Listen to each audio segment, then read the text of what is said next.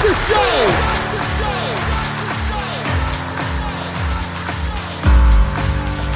You have all made it to the dance. You have all made it, made it, made it. Start the show. Coming to you from the X Axis, it's John of All Trades with your host, John X. Welcome, welcome, welcome to the John of All Trades podcast, episode 301. I'm your host, John X. Thank you for joining us. Glad to have you back once again.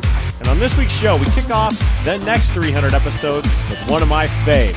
Someone I love working with, someone who I don't get to see as much as I used to, someone who took me to lunch after we finished recording this episode. We caught up even more. Some of the best stuff happened off mic.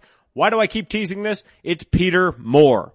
Peter Moore is the chairman of the business law department and equity shareholder at Robinson Waters and O'Dorisio. He is currently the general counsel for Major League Rugby, but I know him best as chairman and founder of Vital for Colorado, an organization that unfortunately no longer exists, founded in 2013, ended in 2019, and a client I worked with for four years, four great years. It was one of my favorite things I ever got to work on, and we talk a little bit about it on this week's show. Now, Peter is an absolute rock star. He has 40 years practicing law. He's been both a trial attorney and a transactional attorney. He's active on boards all throughout the city. He's made positive change wherever he's gone. And one of the things I admire about him most is the fact that no matter how much he is involved with, no matter what he's doing, Peter always makes time for you. And he told me early in his career, one of his mentors said that if you want to be a successful attorney, if you want to have longevity in this industry, one of the things that you do is you clear the decks every single night. You return every voicemail, you return every email, and you do that within 24 hours. And because Peter has always been available to me, I'm thinking to myself, he must either operate like Quicksilver from the X-Men, or he must have like 36 hours in a day. Maybe he works on that Men in Black calendar, where it's like 47 hours in a day. Whatever the case, the guy is remarkable. I cannot say enough nice things about him, and I am so happy to catch up. Why did it take me so long to get Peter on the show? Well, it's an interesting point of philosophy that I don't talk about much, but I have my business, Deft Communications. You can check it out on the web, E D-E-F-T-C-O-M dot U-S. In it, I do all manner of communications activity. So whether that's traditional style PR, I take on a number of writing projects for clients. I do media outreach. I do stakeholder outreach. I do training programs. I will help people get ready for media. I will help them communicate better if they're talking to their employees. And I, of course, have podcasting. Had a meeting today about developing a new show. It's exciting. Getting to work on the creative process like that is phenomenal. That's my day job. John of all trades. Something I started before I actually had that business. And what I don't want to do is necessarily turn this into some craven commercial for the work that I do. So, generally, I don't like to feature current clients. I'll make a few exceptions here and there. And I don't like to poach guests from the shows in which I work on because I don't want it to look like one is feeding the other, one hand is washing the other. To me, that's just a bad look and something of a conflict of interest. So, Vital ended two and a half years ago. I hadn't seen Peter in a while. I have no vested interest in this, and I admire the man deeply. So I go, hey, it's about time that I highlight his work. And this week's chat does not disappoint because Peter not only has a fascinating overview of law, but also a great journey. He studied in Germany. As I mentioned, he's been both a trial attorney and a transactional attorney. Very few people can say that they've done both. He serves as general counsel for Major League Rugby. He founded Vital for Colorado. He's active in community groups. We talk about the South Metro Chamber, the Colorado Business Roundtable, which admittedly, full disclosure, is one of my clients. I produce their podcast, Profits and Purpose. But there's a lot here. And what I think you'll get most from it is not only great insight into what it is to practice law at an unbelievable firm like Robinson, Waters, and O'Dorisio, but the warmth that we have for each other. We worked together extensively for four years, and I cultivated a great relationship with him. I told him at lunch when we wrapped up after we recorded this, I said, Peter, it's been a pleasure to know you professionally. It's been great to collaborate with you on a great number of projects for Vital for Colorado. And I hope I'm not out of line when I say I consider you a friend. He said, I feel the same way. And that was just intensely gratifying for me. So proud to feature him here on the John of All Trades podcast. Episode 301 is with Peter Moore, the chairman of the business law department at Robinson Waters and O'Dorisio. And his episode starts right now.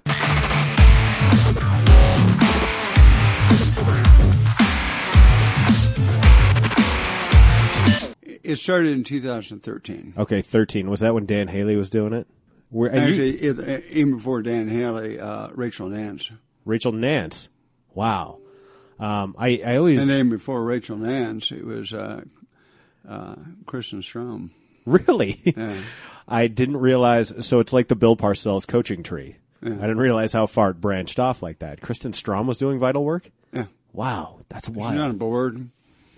yeah. And uh, uh, Rachel Nance was our first executive director, and uh, uh, she and I used to run around give presentations together. And uh, and then uh, Dan Haley came on, and he, he was great for a while. And then Yeah. uh, then it was Rich Coolidge and I. and then Rich and you and Yeah. three or four other EIS people. Well, in the early days, Peter, I remember it was Rich and I. We both got kind of parachuted in, and we're looking at each other like, "What? What? Do, what do we do?" And so we just kind of figured it out together. And that was the days when Vital was a little bit leaner. Right. And I, I remember that, but we got going right away. And Rich and I both have a very similar kind of mindset. Like, hey, let's let's do stuff. It's better to do something than nothing. Right. We didn't wait around a lot, and we had a board that really emboldened us to do that, which was great. You you set the direction from the top, which was terrific. And to this day, it's so funny when Vital ended in 2019. That was the client I lost that I took the hardest because that was by far and away my favorite thing I've worked on since I've been on my own. Well, that'd be nice stuff to say uh, in this talk. This talk. So since we're into it, this is Peter Moore, and we are in your office at Robinson Waters and O'Dorisio. What is your exact title here? I don't even know. I'm embarrassed. Uh, It's amateur hour here. Uh, I'm the uh, chairman of the business law department of the law firm, and I've been practicing law since 1981. Uh, in, in the past, I've had uh, I've been a managing partner of a mid-sized securities firm. I was a senior partner for a large national firm, and uh, joined Robinson Waters in 2014. Um, have run its business law department uh, for the last couple of years.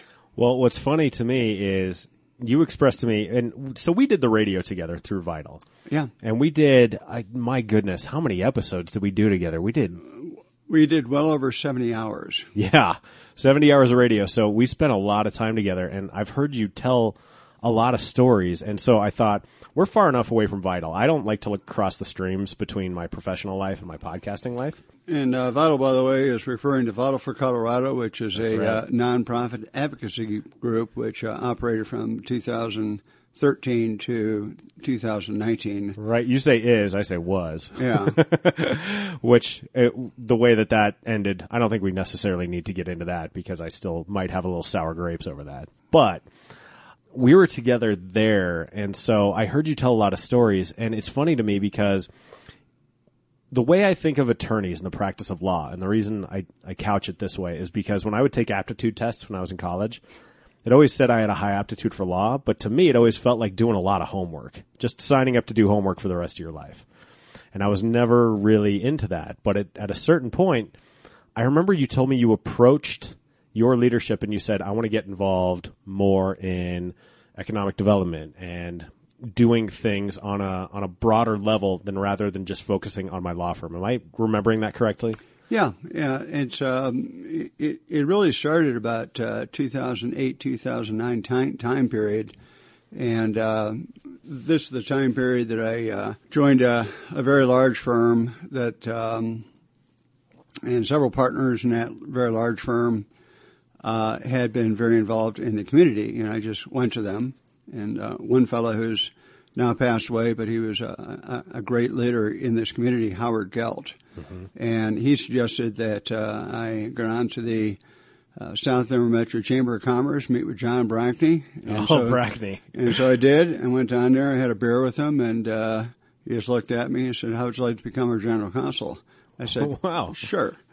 if it was Brackney, I'll bet it was a dark beer too. It, it, it was dark beer, but uh, it was a. I'd been involved in chambers of commerce before, but I've never really gone down to uh, uh, just have a beer and say you're now our general counsel. But That sounds uh, like Brackney, though. He he had when I was at uh, my corporate gig, he had the most interesting pitch meeting I've ever had. He put me on my heels, and I be, like immediately I go, "Who is this guy?" And I just fired it right back at him. Yeah. he liked that, and we were off to the races. We've been pals ever since. Yeah, and uh, so I um, I uh, joined that board, and um, uh, and it was really my my first effort. It was probably about 12 years ago, uh, 13 years ago, and uh, I was very active. Um, if you want to be active, you can be active. And uh, South Dakota Metro Chamber Board uh, had about 25 members, and there were all sorts of things that they were involved in.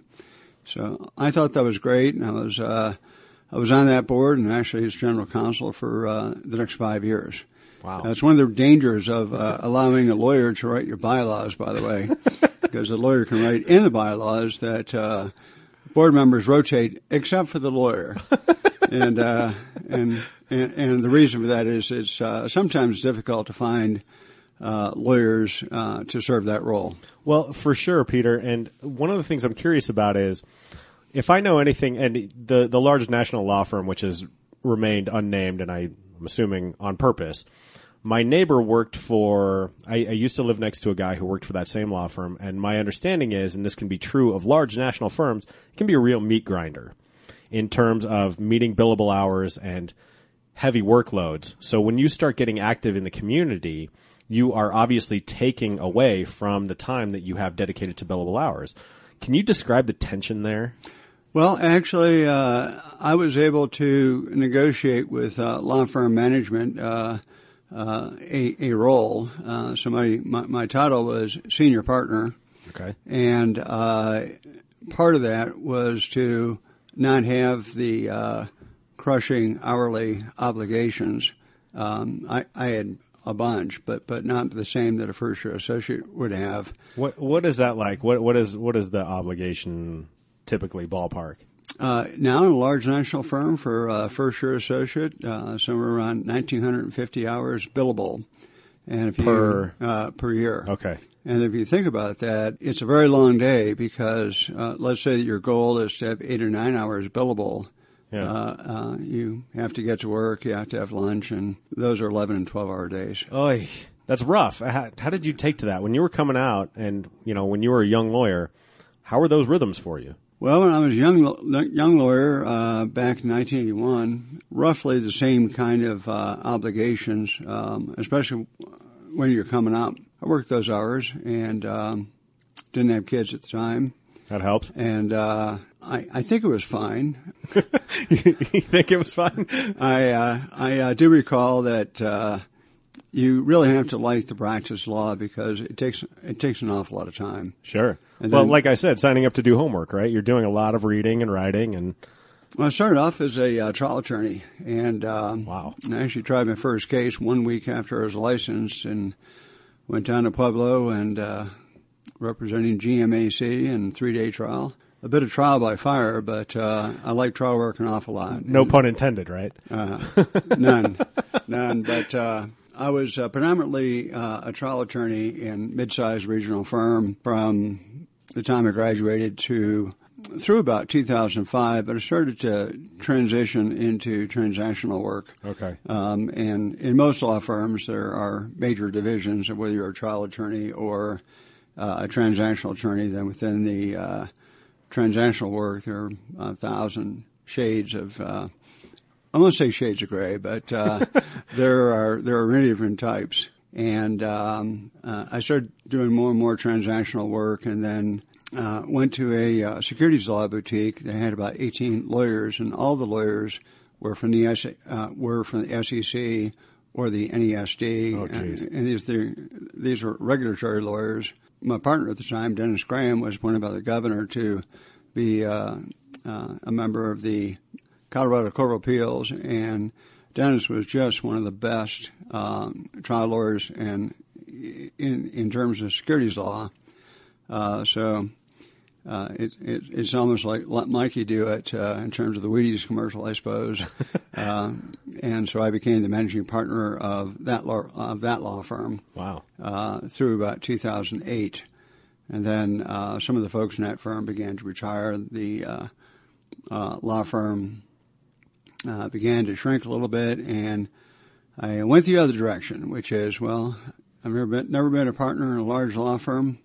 Might be a theme here. I uh, went out for a beer with the managing partner of that law firm, and uh, uh, we talked about it, and he essentially uh, offered me a job there, there too. Wow. I'm pretty sure I bought the beers in both instances. Well, it seems to have worked out for you. I mean, in, an investment well made. And that's uh, that's uh, probably not a traditional uh, method to uh, join law firms. well, I, and and it's not our method here. well, who's to say what's what's traditional, what's conventional? As long as it gets the job done, right? I mean, we we've talked about resourcefulness, and Peter, I'm struck by one thing when I joined Vital for Colorado because when when you start engaging in public outreach work and getting involved in ballot measures and issues of public controversy, there's a lot of folks out there that I like to refer to as professional meeting attendees. Right? They will just go around town and sit on all you know boards and engage in, in these issues and they're sort of moving one th- things from one column to the other when i looked into you you have so many awards and al- accolades as a lawyer and when i began to understand that that oh okay so peter is like a serious lawyer he he's got incredible ethos here he's got an unparalleled cv yet you're still involved in all this stuff with all these people all about town. I thought, this dude must have 36 hours in a day, just each day. And I was amazed at just how many different types of things you were involved in. And you seem to do it all so effortlessly. And one other follow up point here is you expressed to me that you came up in a system where you always cleared your inbox and returned all your calls by the end of a day. So within 24 hours, you always got back to everyone. That is unusual.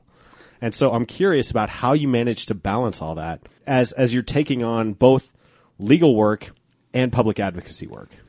Well, I was uh, very fortunate. Uh, my first law firm, uh, great law firm, it's uh, it dissolved in 2002, but but it was around for 50 years. Wow. And the law firm was Clanahan, Tanner, Downing, and Knowlton, and uh, seven or eight of the lawyers here at Robinson Waters are from Clanahan, Tanner. Oh, they're alums. That's Uh, cool. And, and so when I rejoined uh, this law firm, I, I, I saw it as somewhat of a continuation of the ethic of Clanahan Tanner.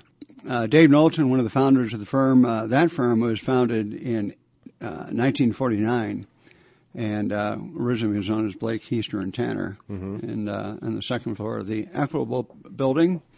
And then uh, over time, we ended up in the fourth and fifth floors of the Equitable Building. So we uh, did move around a little bit be- in between, but we uh, started and and ended there. And uh, that was a 35 lawyer firm. Uh, Dave Knowlton uh, and Dick Downing uh, were my mentors, and uh, it was back at a time period when uh, senior lawyers spent serious time with uh, younger lawyers to encourage them how to practice law well. And uh, uh, Dave Knowlton, in particular, um, um, had that rule, which is you don't leave unless you return all phone calls. Period wow. and uh, uh, I was there for quite some time and became a partner at that firm in 1990. We, for uh, different reasons, ended up um, uh, blowing up and dissolving and going to 18 different law firms in 2002. Yeah. Uh, but it's like the Big Bang. it was uh, very upsetting at the time because when a law firm begins to unzip, and it could be even a great law firm, uh, it unzips pretty fast. And uh, What, why? I, I can't really, uh, um, I don't really understand what the motivations of every person was, but um, I will tell you uh, one story is that uh, that law firm was um, because of the uh, changes in uh, the Denver market and and uh, we were very heavy in oil and gas work. Uh, There was a feeling that we should associate with a large national law firm out of Texas, and uh, there, there are a couple of them and very well known. I could probably guess. Sure. And uh, uh, we uh, talked to them, and they were interested. Our managing partner at the time um, did the negotiations, and uh, it's sort of like sending your best girl out to date other people, and, uh, and expecting uh, Expecting her to come back. and expecting a great result. okay. So um, uh, I think that our effort to uh, merge and join, and yet have the expectation to maintain the vitality of uh, the Denver office, was probably unrealistic. We uh, uh, were successful in terms of uh, sending groups of uh, lawyers to almost every law firm in town that I can think of, and then uh, It's like a fantasy draft. and then the largest group actually came to uh, this law firm that I'm describing. Gotcha. Uh, because two of the founders, Glenn and Tanner, and the son of the, thir- of the third of the four uh, founders, uh, came to us at uh, Chris Boyle. Okay. Uh, so there were about nine lawyers that left Glenn and Tanner, and also associates and paralegals and uh, admin staff, and uh, we doubled the size of that law firm. Wow. So, I mean, the way you're describing this to me, you've both been a trial lawyer and a transactional lawyer. When we were working on Vital, Vital was pretty heavy in energy policy as well as like land use, things like that. But you said to me, and I remember this quote, you said, I'm mostly a sports lawyer now.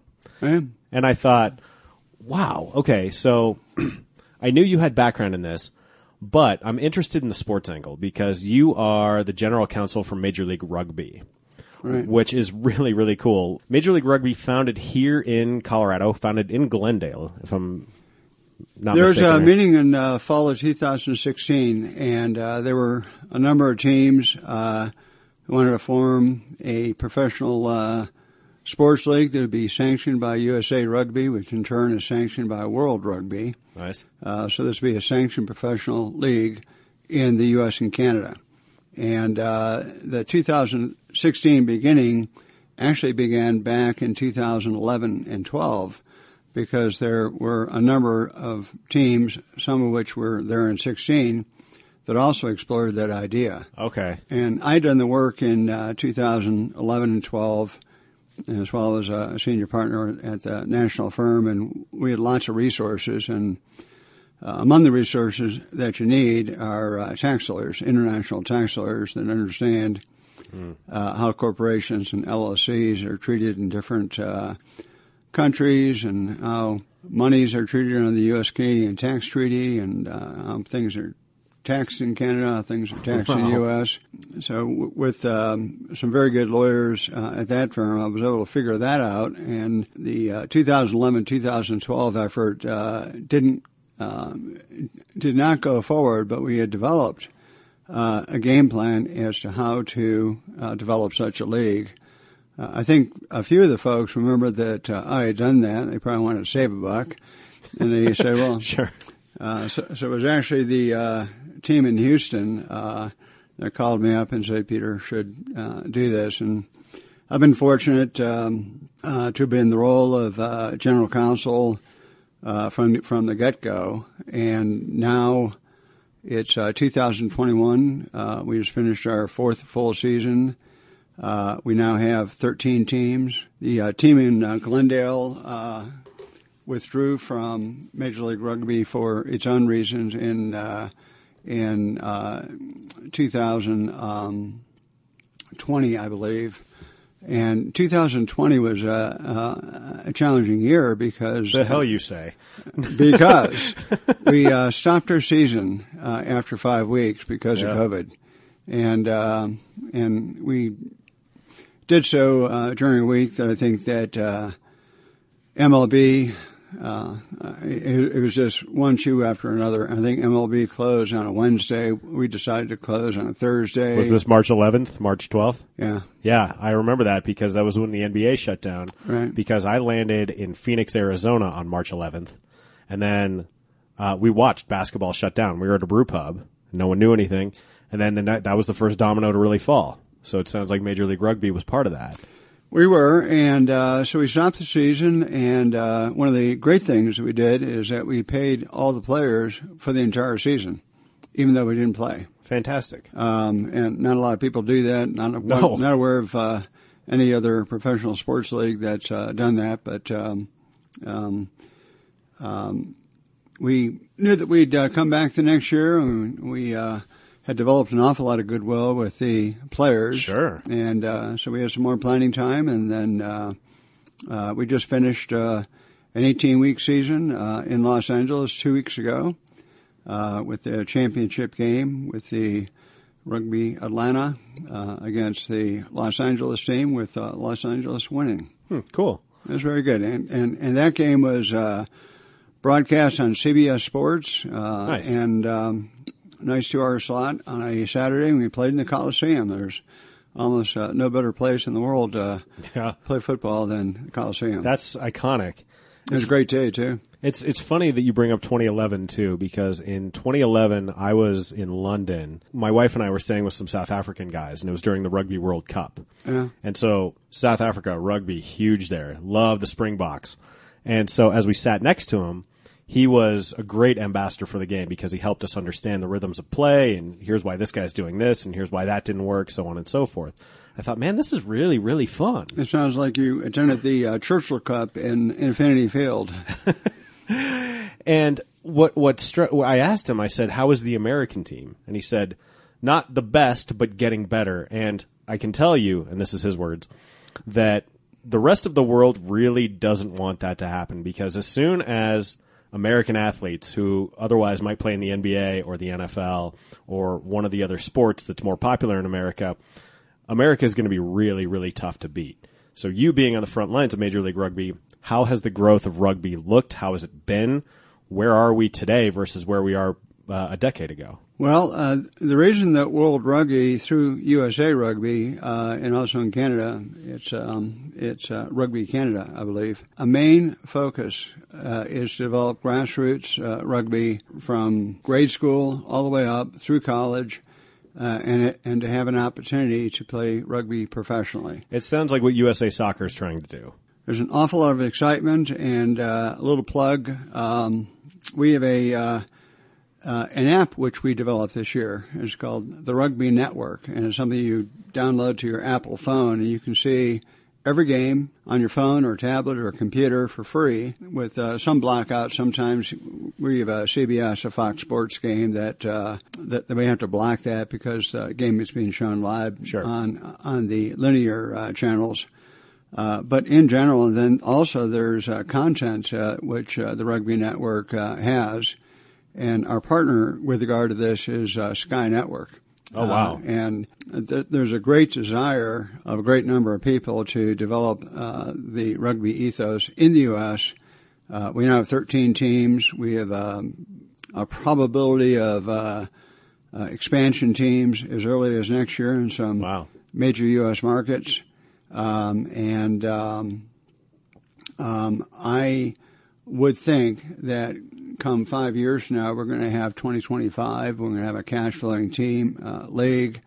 We'll uh, uh, have players that will be passing back and forth. We already have players that are passing back and forth from the English um, from the English uh, leagues. Wow. The French leagues, New Zealand leagues, and Polynesia. I mean, uh, probably somewhere at least around 25 to 30 percent of our players are from abroad. Wow. Uh, even though a major focus of Major League Rugby is to develop American players, um, so with the addition of these uh, of these internationals, I think we call them.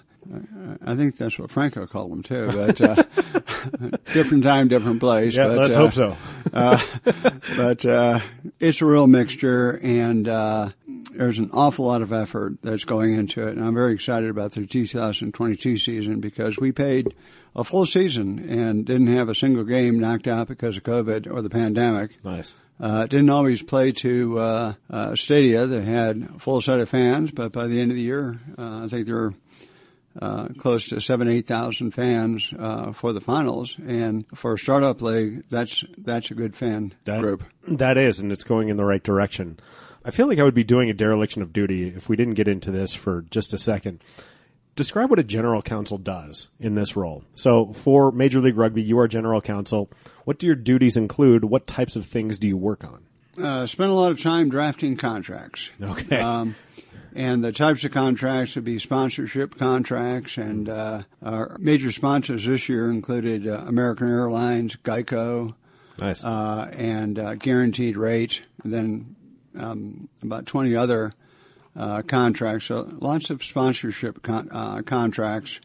Uh, and then we have uh, 450 uh, players.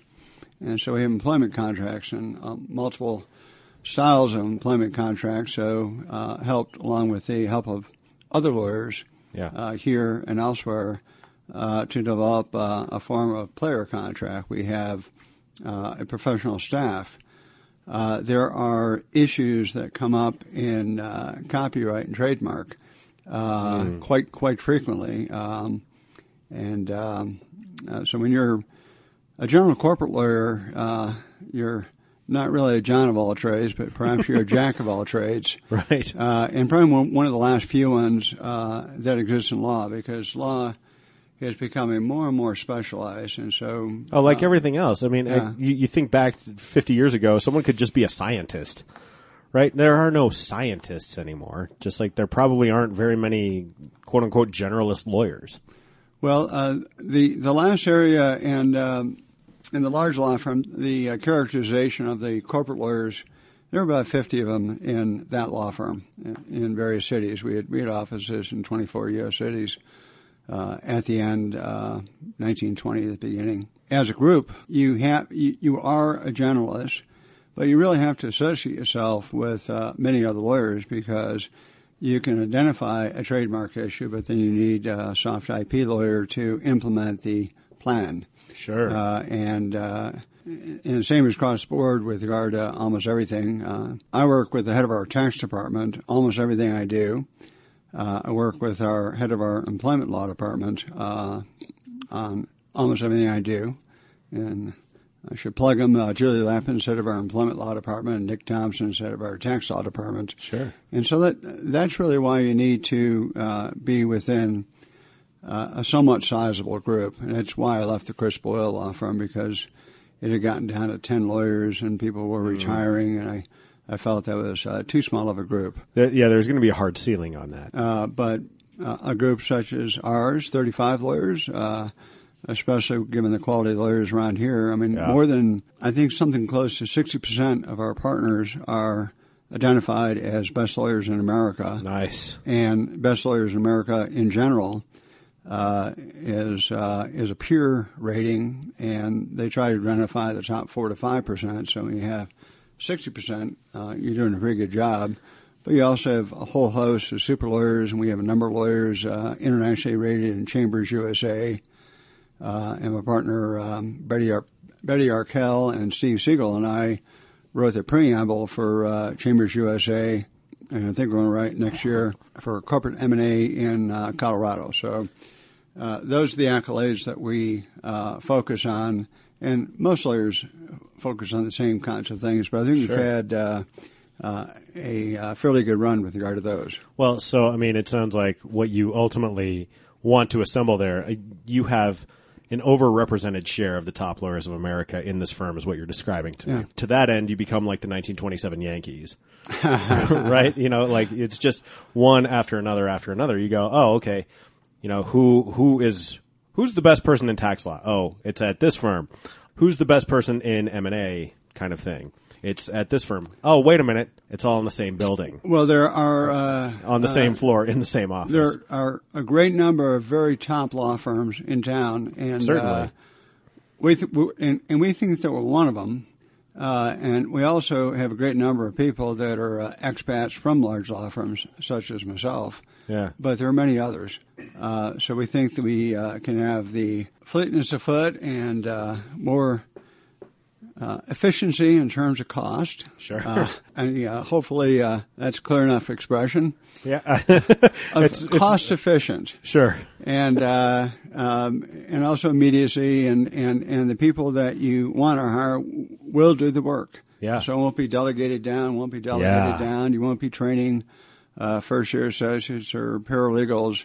We can handle um, very very sophisticated work. So really strong areas in the law firm. We're actually a nationally rated law firm in terms of franchise law. Wow. Uh, under, according to Best Lawyers, we're a tier one national firm. Jeez. And we represent hundreds of franchisors with a whole group of lawyers here led by, uh, led by my partner, Doug Ferguson. And uh, we uh, have a uh, 16 uh, lawyer business law department. Uh, uh, and then within that department, eight or nine uh, very well known corporate lawyers and corporate finance lawyers. And one of our lawyers, uh, Betty Arkell, was recognized by best lawyers in five different areas, Jeez. including uh, the Venture Capital Lawyer of the Year in Colorado. Wow. So Uh, and then real estate is another area where uh, commercial real estate, we do an awful lot of uh, landlord leasing and development work. Uh, we're involved in probably the two of the biggest developments uh, currently in the last five years, next five years. Uh, these are really big developments, one by the airport and one by Lone Tree. So, Peter, as I'm listening to you describe this, this is 40 years now that you've been practicing law, and you still have great enthusiasm for it because you, you perk up and you speak with vigor when you talk about these people and this work that you're doing, which is, to me, just very gratifying and, and wonderful to listen to. Take me back. What was it about law that drew you to it? I, I mean, I told you what sort of the way I looked at it, and maybe is a demerit on my part, but in terms of you, what drew you to law, or what led you to that choice? Well, I hate to admit myself that I'm a piece of flotsam on a, uh, a sea and floating around, but uh, Is, is that It's- Bukowski? it's uh, it's uh, it's something like that. I think, yeah, I, I think you've uh, you've you've sanded off the rough edges on a Bukowski quote, which feels like your style. And I'm I, I just have to I have to say to you also, I'm disappointed that you didn't begin this conversation by saying I was built in the house my grandfather built, Right. Which, when we were doing mic tests for Vital for Colorado Radio, right. was always what you led with. Well, uh, few people may not know that those are the opening words of Richard Nixon's uh, biography. I was born in the house my grandfather built, I'm and, at this point I'm well aware of that. and uh, so, and uh, I just uh, I thought it was pretty funny, but it was pretty odd sense of humor. I Well, it- well, that. and it's fairly obscure too. very obscure. I mean, uh, not not many people have the opening line of Richard Nixon's biography just floating right on top there, but you're going to bring it to the forefront, even if they've never read it. It's something that I think about frequently. Well, my uh, background, I was born in Canada. My family uh, grew up in uh, Buffalo, New York. Uh, since some, so many people have left Buffalo, it's a great place to be from. and uh, my uh, older brother um, was an academic, uh, and he guided me to some degree. My mother also had uh, uh, taught at the college level, and um, uh, she uh, had a very interesting background in terms of United Nations in Canada, um, and she spoke many languages, and and her her heritage uh, was uh, Swedish, and so I, I had somewhat of an international bent, and um, uh, so I was lucky enough to go to college in Washington D.C. at uh, one of the, one of the five colleges called the School of Foreign Service uh, which originally was intended to be a preparatory school for the State Department Foreign Service. And um, the Foreign Service program is a very, very broad humanities um, type of course, uh, but broader than uh, more colleges. And uh, uh, our dean at the time, Peter Krogh, had a, um, a TV show on PBS. Uh, he looked like Warren Beatty and always looked like a million dollars. And at our graduation, he said, "Our goal is to have taught you to speak well at a cocktail party on any topic. Good luck." Off, uh, but uh, I- I'm not sure that uh, that's much of a uh, a plan, but that was the idea. And then That that skill set has more utility than it would appear at first blush. it, it certainly has had utility in law. Yeah. Uh, had a brief stint at the University of Heidelberg in West Germany. Uh, re- received a fellowship to, uh, and that was the West German government. And uh, I think they were trying to get people from around the world to come to their schools to learn about West Germany and speak well of West Germany when they came back, and and uh, keep keep the American troops there, hopefully. Um, sure. and uh, Have ran- you retained German? well, I, uh, I I do plan to go this fall uh, with my wife. Uh, my uh, wife in 1978, she was going to uh, as a junior abroad in our in a summer program at a university about 60 miles away from Heidelberg called Schwäbisch Hall. Uh, so we were both there, but didn't didn't know each other. So I ran out of money and uh, literally phoned up my mother, who was pretty resourceful, and asked her to phone around. And this is about a week week and a half before law school start started, and uh, try to find the best deal. She did, and uh, the best deal was uh, here in Colorado, and had uh, had a job and a half scholarship. And uh, Wow. combination of those two is you could come here and and get along. There's nobody in my family was a lawyer, and I uh, went through the law and uh, law school and did a lot of things in law school. Liked it. Started working for law firms as a law clerk, and But so- but but why? What what was it about the law? I mean, so so you go to Germany and and you're in foreign Uh, so- services. so- it sounds like you're set up So to do I also something was else. signed up for uh, a JD MA PhD program at UVA. a JD MA PhD program. Right. That's uh, that's like an eye chart, Peter. That's Well, it- that's it- so many letters after one name. It, it's the kind of stuff you do if you're interested in public international law. Sure. Okay, that makes Uh, sense. so it's uh, foreign affairs um, and uh, international relations Okay. uh, would be the uh, master's and the PhD. And then uh, UVA had a very, very strong public international law program. Okay. again, I had an older brother who sort of had done this and, and was teaching at, at Princeton at the time at the Woodrow Wilson School, and uh, but I just decided that was way too much school. I was trying to figure out, and I said, Yeah. "Well, law school sounds reasonable," and, and I came here. I liked it. I like it now. Yeah. Uh, and that's probably the real answer to your question, which is it's a uh, a great profession, but you have to like it, and not not everybody does. No. and, and you can't even predict. and you can't even predict when you interview somebody if they really are going to like the practice law long term. But it really is a privilege, uh, and the privilege is meeting the clients and helping them, and and uh, you know something different every day. Well, in in many ways, I mean the you know there's there's jokes about how almost everyone in their job ultimately becomes a counselor, and so I mean lawyers of counsel, you know, general counsel, that kind of thing. But in many ways, depending on the kind of law you're doing, you are interacting with people when they desperately need you the most. A lot of areas of law, there's real stakes on the line. There's crisis points. Yeah. And so you have to be trusted counsel not only from a professional kind of expertise standpoint, but also from a person to person standpoint.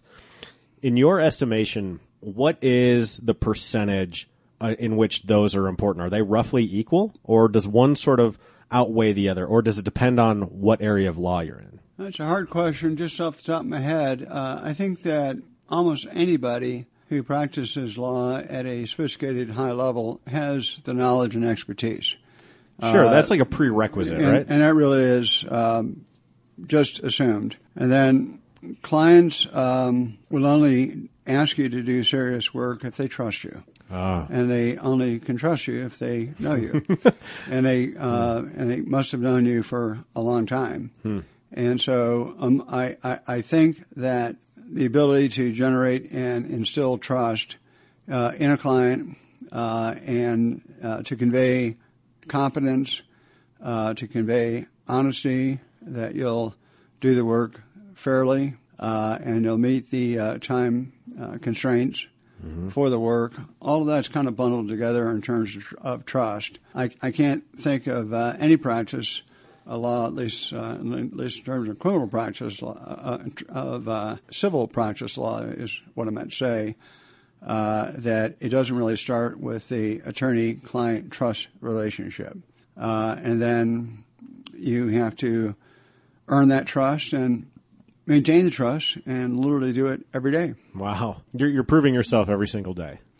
You should try. in terms of my business, Peter, so as as just a communications consultant doing PR, I have to stay hungry and I have to justify what people are paying me every day, and I want to prove that value to them. I want to convey that value. So to that end, it's very similar. One thing I want to, and we're running out of time, but I want to make sure we touch on this. So bear with me here. This is going to be a bit of a long setup.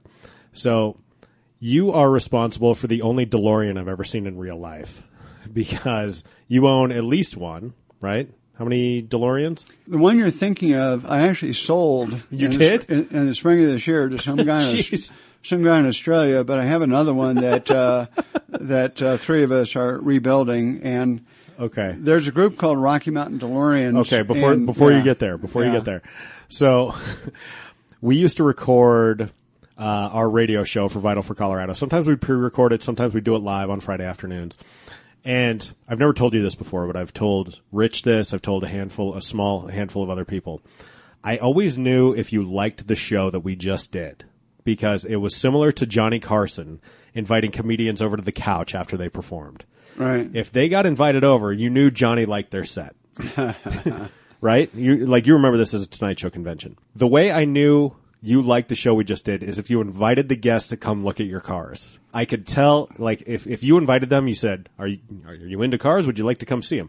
And then you'd take them back to this warehouse where it was, where your DeLorean was housed. And sometimes you'd have other cars in there too.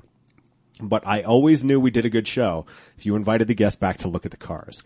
If we didn't, I go, oh, that, that one wasn't, that one wasn't for the Hall of Fame. Well, uh, also uh, sometimes I may have had to just go. Well, no, sure, and th- I mean that that's an extenuating circumstance But, you can't do uh, anything about. But all things being equal, if you made that overture to them, The uh, radio studio um, that we operated from for uh, years, I, am trying to figure out. It was at least four years, maybe five. yeah, Uh, it was the front. It was part four. Of a, It was four, yeah. It was the front part of a building, of a twenty thousand square foot building, and then uh, right behind the radio station was a general warehouse and with a huge green screen in it too. Uh, One of the biggest I've ever seen. huge. Actually, I think it was the largest green screen in Colorado. I think so. Yeah. Uh, and uh, uh, so there were media activities going on there. It was a party space. It was a meeting space. Uh, Gail Denninger owned the building of Right. Cap Logistics, and he had graciously given us about 2,000 square feet in the corner. And I think part of it was uh, he wanted to have some eye candy uh, for his party. So uh, Some fun stuff to look at. a- Sure. a, a little DeLorean uh, museum, and uh, but we also uh, uh, still have um, uh, an active workspace there, and we had mills and all the tools and uh, uh, lifts. And all the stuff you need to rebuild cars. We uh, probably have four or five extra DeLorean engines tucked in the corner there. Uh, and we're trying to uh, also rebuild a 1954 Mercedes 170D, Nice. and currently uh, three DeLoreans. Well, I that was always just an added bonus for me because on the wall too, you had like the time circuits from Back to the Future. Yeah. And so, be, and, and that is the first movie I ever remember seeing in theaters as a kid, and it's still to this day one of my favorite movies of all time. So the fact that there was a real life DeLorean, and sometimes more than one in this space, I go, man, this is great. What a client! Like how how phenomenal is this just for me personally? So Well- that that was always an added Well, benefit. For me. uh, uh, founded the Colorado Business Roundtable, and uh, he used the uh, DeLoreans kind of as a prop. Uh, the president of the Business Roundtable uh, some years ago was uh, former Governor Engler uh, out of uh, he was a governor of Michigan, Hmm. and so they filmed a, uh, a two or three minute spot where uh, I guess Governor Engler's sitting in my car yeah. opens up the door and says, you know, think about the past is wonderful, but and then he went into his pitch, but the future is bright, and they uh, it was just kind of a good transition. So Sure. Gail, so Gail, uh, I think filmed the cars and used it for those purposes too, sort of uh, sort of uh, uh, props for his uh, video stuff. Okay, Peter, as we wrap up, Robinson Waters and O'Dorisio, you are you're here, you're fully entrenched. You still seem to love the work. What do you see ahead? Uh, like wh- the road ahead of you, are there things you haven't done that you still want to? Do you have something on the horizon that you are pushing towards? Just give us a look ahead. Well, one, uh, uh, and I mentioned it very, very briefly, I'm also um, on the board of directors. My primary nonprofit is the Colorado Business Roundtable. Certainly, in full disclosure, a client of mine, I produce their podcast. And uh, if one wants to go see it, it's uh, cobrt dot com. And uh, one of my goals over the last three or four years is try to, I guess, develop, help develop the organization so it becomes self-sufficient. And I think we did that beginning last year. Yeah. And so we now have uh, um, 25 board members, uh, some of the very largest employers um, in uh, Colorado, uh, AT&T, Boeing, Lockheed, Chase, iHeartMedia, uh, iHeart Media, Jacobs Engineering, certainly. uh, and a number of local companies, and also uh, a number of very prominent nonprofits. Uh, one of the big pieces of work that we did this year was to uh, draft uh, somewhat for the legislature and the governor, a road to recovery, which we published uh, last fall. And then this year, we're trying to come up Road to Recovery 2.0. Nice. And, and we kind of been invited by the governor to uh, present to him a number of times. Uh, he reaches out, and so we're trying to become uh, a voice of business, uh, and we're trying to be nonpartisan. We're just really trying to view things from the point of view of what is good for business in Colorado right now. And um, so I am pushing that. Uh, we're about to have a retreat next week among these 25 board members, and, and that'll probably And when this airs this week. yeah. So And uh, and so that's probably uh, uh, my main pro- focus uh, at work. Uh, I'd like to be, um, help to become Major League Rugby to be as success- successful as it can be, and keep the business law practice at this firm well organized. And those would be my three jobs. Uh, not going anywhere. Uh, I'm uh, 65 now, wow. Uh, and I imagine I'll be doing this for quite some time. Well, that's phenomenal. And eh, God, anytime you can find that something that keeps you going like that, and you obviously have great enthusiasm for it, is just energizing, Peter. So this is the time on the show when we do plugs. Where can people find you? Any organization you want to plug, whether that's Major League Rugby, Colorado Business Roundtable, Robinson Waters and O'Dorisio, anything at all. The plugs are yours. Give us the, the web addresses, anything you'd like. Well, thanks a lot. Let's start off with the law firm. Uh, it's uh, fairly simple. It's www.rwolaw.com. And uh, in there, you'll you'll see my hopefully smiling mug somewhere on the website. Uh, if you'd like to learn a little bit about uh, Cobert, um, uh, you'll also find my smiling mug on, on that website, and that's www.cobrt.com. And Major League Rugby uh, is really exciting. Um, you know, during the season, which is going to start next uh, uh, February 2022, uh, hopefully with uh, 14 teams. We have 13 right now. That can be found at uh, uh, MajorLeagueRugby.com, and uh, there's an awful lot of content on that. There are apps and uh, lots of exciting stuff to look at. And I think rugby uh, is has come to America and will expand. In five years, people will say, "I was there back when." That's phenomenal. Well, all of that can be found on the companion blog piece. That's jonofalltrades.us. That's J-O-N of all trades.us. Also in the show notes. If you're listening on iTunes, Stitcher, iHeartRadio, Spotify, Pandora, or wherever you get your pods, you can find me there. Peter Moore, you have always been one of my favorite people to work with. I'm glad I got to feature you here finally. And, uh, in whatever you do next, I hope we're connected and I wish you nothing but continued success. Thanks, John. I really appreciate it. And that'll do it for episode 301 of the John of All Trades podcast with Peter Moore, chairman of the business law department at Robinson Waters and O'Dorisio, former colleague of mine, someone I consider a friend. Be sure to check out those links he mentioned on the companion blog piece. at jonofalltrades.us. You can also find all of my previous 300 plus episodes there. You're listening on iTunes, Stitcher, iHeartRadio, Pandora, Spotify, or wherever you get your pods, leave us a rating, leave us a review, hit that subscribe button. Brand new episodes come directly to you. Our sponsor is 4 Degrees, number 4, D-E-G-R-E dot E-S. Anything you're doing online, 4 Degrees can help you do it better. Whether you're building a website, creating some sort of online campaign, doing advertising, marketing, social media space, the internet in general, 4 Degrees has taken what it's learned from campaigns applied it businesses of all sorts. So, no matter what you're doing, 4 Degrees can probably help you do it better and reach the audiences you need to reach. So, number 4, D-E-G-R-E dot E-S. Tell them John sent you. You can find me on social media at J-O-A-T Pod. That's across platforms Facebook, Twitter, Snapchat, Pinterest, and Instagram. New episodes drop on Wednesdays. Episode previews go up on Mondays. That's Facebook only. I'm out of here for this week. We'll be back here very soon with a brand new episode of the John of All Trades podcast. Thank you for being with me for 300 plus episodes. I cannot wait to hear you again, and until I do, say goodnight, Gracie.